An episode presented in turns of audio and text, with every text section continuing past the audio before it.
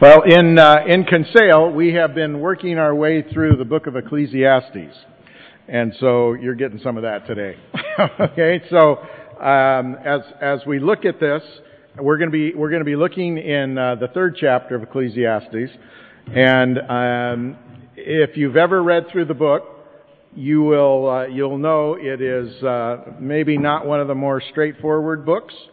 Um, first time when uh, when Craig said that we were going to be working our way through that, I, I got a hold of my son that has a. I had to ask him a couple of questions and told him I was going to be speaking on this. He has. Uh, he has a, a master's degree in theology from this, and, and he and he told me he said, "Well, way to go! It's probably uh, the toughest book in the whole Bible." So, so any, anyway, we we'll, we'll just uh, we'll work our way through and see uh, see what the Lord has for us. But by, by way of introduction, I'm just going to play a video for you. Maybe you've heard this. And, uh, you know, to give us a little bit of, uh, of intro as to what this chapter is about. Again, it's Ecclesiastes chapter 3.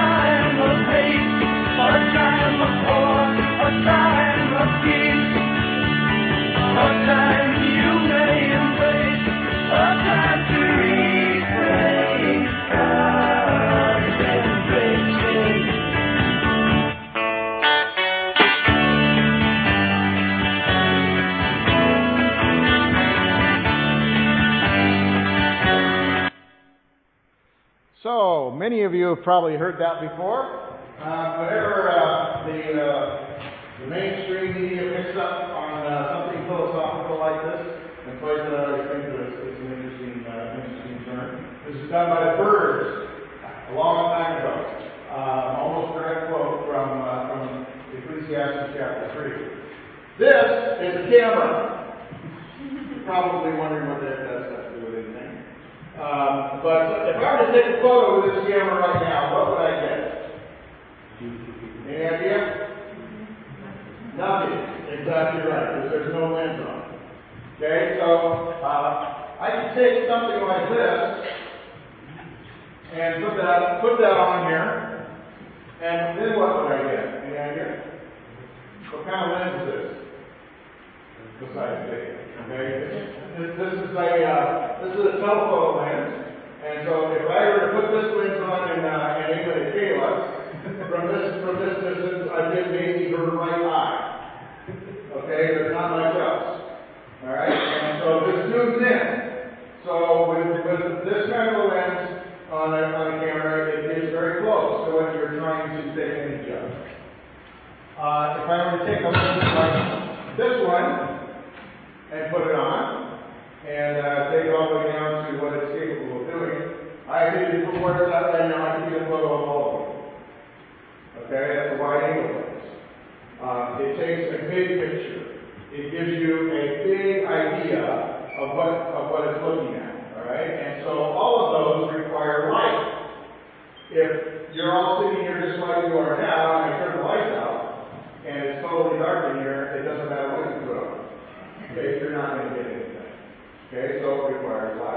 Now, all of these lenses, they have a ring on the end of them that focuses. Alright, so I can still put this at wide angle and get everyone in here, but if I don't turn this um, until until the glass sections are the right distance apart, you will be out of focus. You, know, you may not even be visible at all. Okay, and so by turning the ring correctly, we bring it into focus so that we can see what we're trying to, to see. Alright? And so all of that is just an illustration, if you would, of Ecclesiastes chapter 3. It is a wide angle view of life. Uh, it is a type of what's called pessimistic literature. It's the only example of that in all of Scripture. There's loads of it in the world. Um, most of it ends up very, very um, poorly, either in some type of uh, suicide or that type of situation. But Ecclesiastes is much more of a wide angle, and there are parts of it that give us the focus ring, that turn things so that we can see it. Uh, chapter 3 in the book of Ecclesiastes appears to me to be this, this focus, uh, with a contrast between man's view of time and God's view of, tw- of time, between man's view of life and God's view of life. And there is significant difference.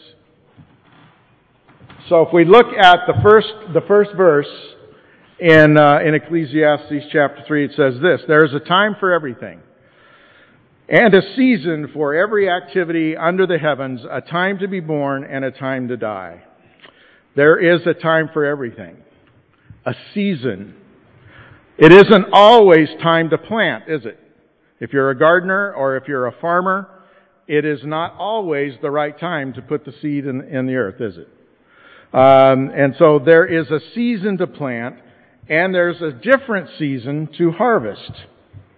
There is a different time, if you would, to harvest. So this passage starts at the beginning, a time to be born.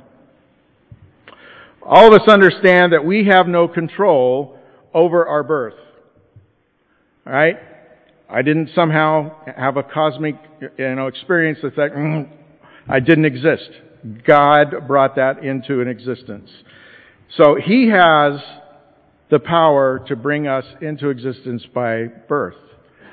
But there's also a time to die, and God controls that as well. And understanding this big picture of who God is and His power uh, is important. Sometimes uh, we think the, the way that we live, we forget that the first four words of God's owner's manual when, we're, when we get in the middle of all of these things that go on in life, we forget how God's Word started. The first four words. In the beginning, God. Okay? Wasn't in the beginning me or in the beginning you. It was in the beginning God.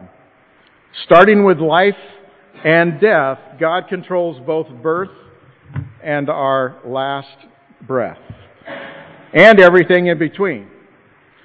We can rest in that knowledge, however, regardless of life's ever changing circumstances because our circumstances do change constantly. God is never surprised by those changes. God is never caught off guard by those circumstances. And so we can rest in that. Seasons change, right? Seasons change all the time. They move on, though we think maybe they never will. Summer will give way to autumn. Autumn will give way to winter, and winter to spring. Sometimes here it's eventually, but it will eventually come. And so uh, then we, when we turn, uh, it will then return to summer. Some seasons we think are better than others. Some summers are better than others right? Some spring. This has been pretty good summer, I think. The last couple of weeks during our summer team was 21, 22 degrees. I don't think I saw that at all the summer before. Um, so some are better than others. Some are hot. Some are cool. Some are wet. Maybe now, right? Um, so when we read through uh, these seasons of life, which are not meant to be inclusive. When we look at this passage, this is representative. Uh, think about time. Think about the times that you have experienced in your lifetime. Think about how the seasons of your life have come and gone and may come again. So as we read this together, um, think through where you have been. And it starts, there is a time for everything, a season for every activity under the heavens, a time to be born, a time to die, a time to plant, and a time to uproot, a time to kill, and a time to heal, a time to tear down, and a time to build, a time to weep, and a time to laugh, a time to mourn, and a time to dance, a time to scatter stones, and a time to gather them together, a time to embrace, and a time to refrain from embracing a time to search, and a time to give up, a time to keep, and a time to throw away, a time to tear, and a time to mend, a time to be silent, and a time to speak, a time to love, and a time to hate, a time for war, and a time for peace. So as we think through um, how do we bring this wide angle view of time or times or seasons into focus? How do we do that? How we understand what's going on? If we, if we look at verse 9, it says this What do workers gain from their toil? And the expectation there is that there should be some kind of profit from work. But what is it? It says all all is meaningless. Chapter or verse 10. I have seen the burden God has placed on us all. The burden we make, the, uh, the burden to make sense of life, to find meaning. In direct contrast to other pessimistic literature that is found in the world that concludes that suicide is the only logical conclusion. That's how most other pessimistic literature ends whereas Ecclesiastes is in stark contrast. Let's look at verse uh, 11, the first part of it. It says this He has made everything beautiful in its time. This time for everything is not the same time for everything, just as seasons change, so times change. Again, farmers cannot always harvest, nor can they always be planting. They must do it in the right time. There is a right time to plant. There is a right time to harvest. If you plant a crop in autumn, it will not ripen before winter. And you will have nothing. Time, His time, His time often means waiting. Any experience of that? If you think through the times of your life, times that you have had to wait, um, his time is very often different than our time. We often believe we need things now. I need it now. Just like our kids, those of you with young children, right? What's their patience level? Um, what is our own patience level? We often have little and stress out if answers are delayed and are unclear. Um, other times things happen faster than we want or faster than we think they should. We have four children. It was yesterday that they were toddlers. In March, we married off our youngest. Um, we now have eight grandchildren and a ninth on the way. Um, things go really fast. And the older I get, it seems the faster they go. So there are times where you think, is this never going to pass? Is this never going to end? And there are times when you want to slow it down, right? Harvests are like that. Seasons are like that. I just cut the grass yesterday. How in the world could it need it again today? Right? I sprayed those weeds. How can they come back? How does, how does that happen? When did I get old? I, I was a kid a couple days ago. And I, I, I don't know what happened. How can that electric bill be due again? I just paid it. So these seasons that we go through, and Solomon, as he writes this, and he's thinking through life, and he's thinking philosophically, holding on to the fact that God's time is better than our time. And, and to him, it is already done. He has made, past tense, He has made everything beautiful in its time. We look at the second part of this. He has set eternity in the human heart. Eternity. What is time to God compared to what it is again? Once again, we see here that God is in control. He has set eternity in our heart. God's human creation, we innately know that there is more than this this time on earth. We may deny it. We may try to fight it. We may try not to think about it. Yet our natural self thinks as if this time of unearthly life is all there is. But somewhere in our subconscious, we know that that's not the case. Couple of couple of interesting facts. Irishmen, okay? You're an Irishman, you have a life expectancy of 78 years. Right? That means I don't have a lot left. So I'm thinking about that. An average Irish woman, however, has another five years. Your, your life expectancy is 83 years. So if you're 84, you're doing good. okay? So on average, an Irishman has about 28,470 days. 28,470 days from birth to death. If you're 25 years old, you've already used up 9,125 of them. Okay? At 40, you've lived 14,600 days. And if you're my age, you might have about 6,000 days left. All right? A woman has about 30,295 days or 1,009 months. Okay? That's what you've got. Uh, if you're a 25 year old woman, you've lived 304 months. At 45, you have an average, uh, on average, about 462 months left. Okay? Eternity, however, is a lot longer. Have you ever thought about that?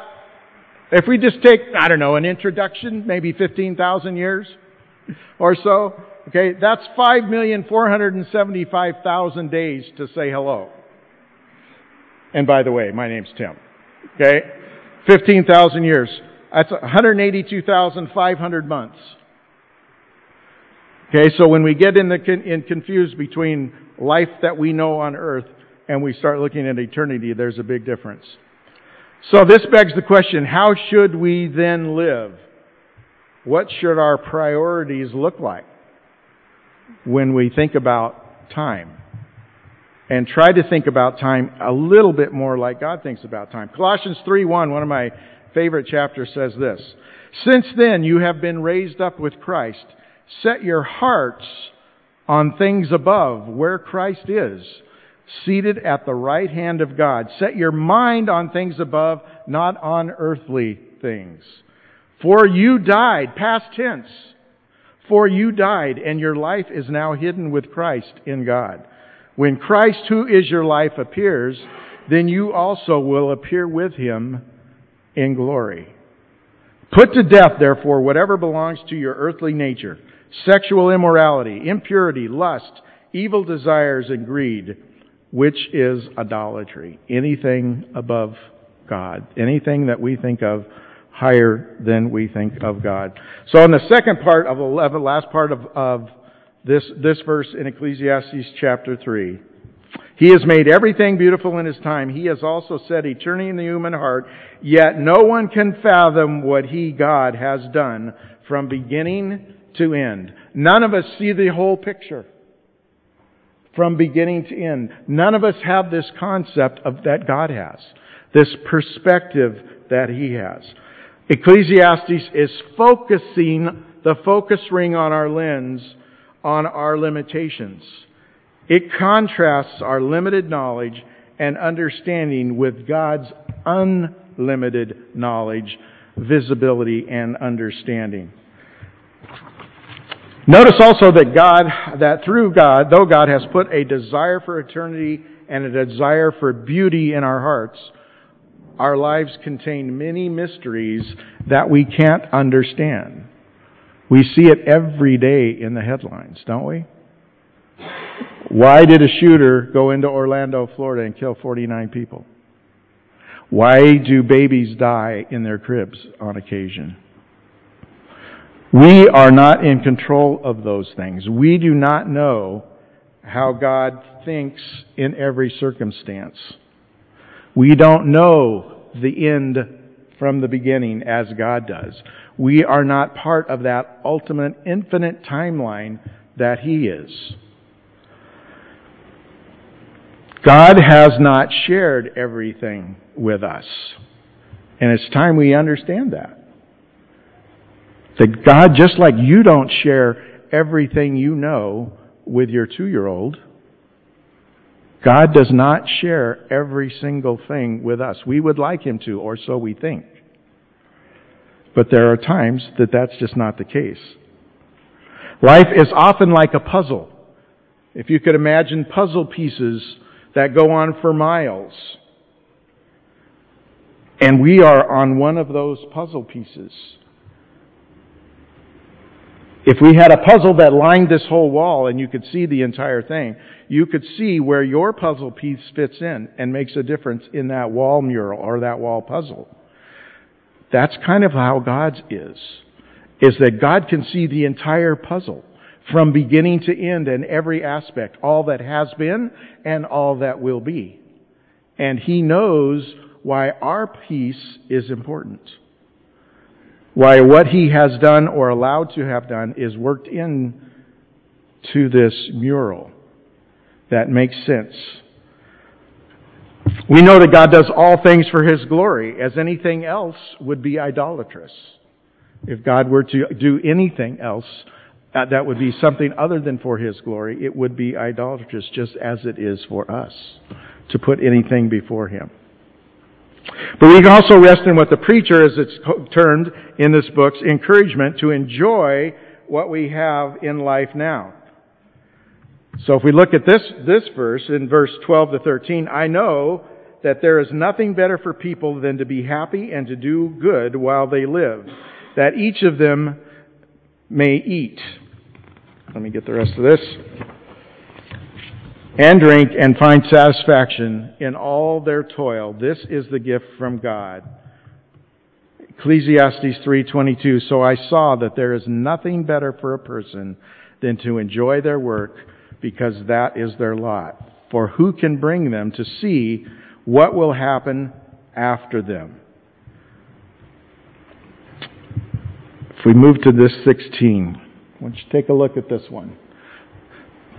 When we talk about these things, about why do things happen the way that they do?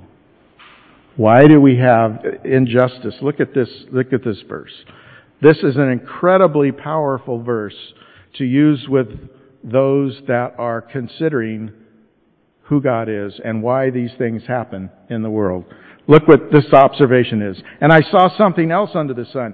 In the place of judgment, wickedness was there. In the place of justice, wickedness was there. Solomon could understand that where there should be judgment and where there should be justice in this world, there dwells wickedness. Do we not see that?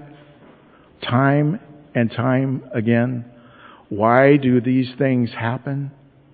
Why is why do we see courts legislating immorality? Why do we see um, judges on benches around, around the world making rulings that make no sense from a, a purity standpoint.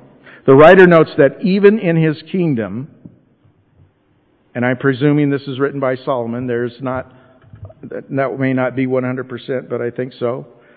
The writer notes that even in his kingdom, there is not an honest and fair court system. In the place of judgment, wickedness is there. The justice system is also wicked, handing out sentences to innocents and letting the guilty go free, no doubt. Not in every case, but in many. Corruption was clearly visible, yet then, as now, it continues. There is no political savior, even in a kingdom led by a king of great wisdom such as Solomon. No Taoiseach will put a perfect end to Irish injustice. No U.S. president or Brexit is going to fix the world's issues and lead us into some type of utopian state of perfection. There is sickness at every turn. Only God can bring an end to government corruption, unfairness, and ever changing legislated immorality. Only God. So when we're focusing our focus ring, it's a good idea to know what we're, what we're focusing on. Verse, verse uh, 17 I said to myself,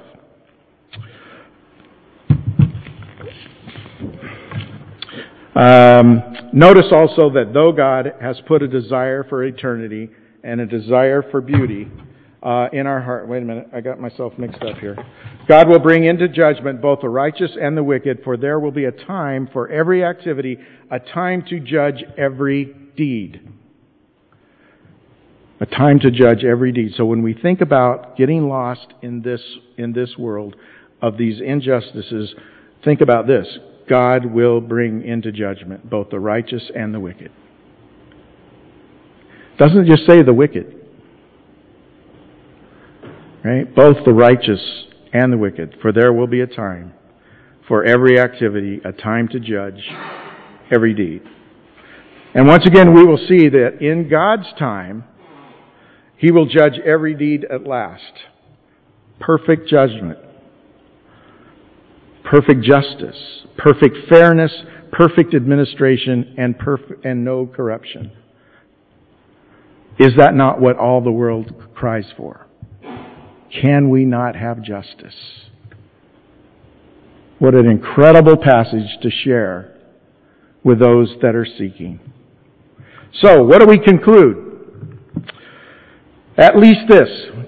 Okay, God's blessing is to be acknowledged and enjoy and enjoyed.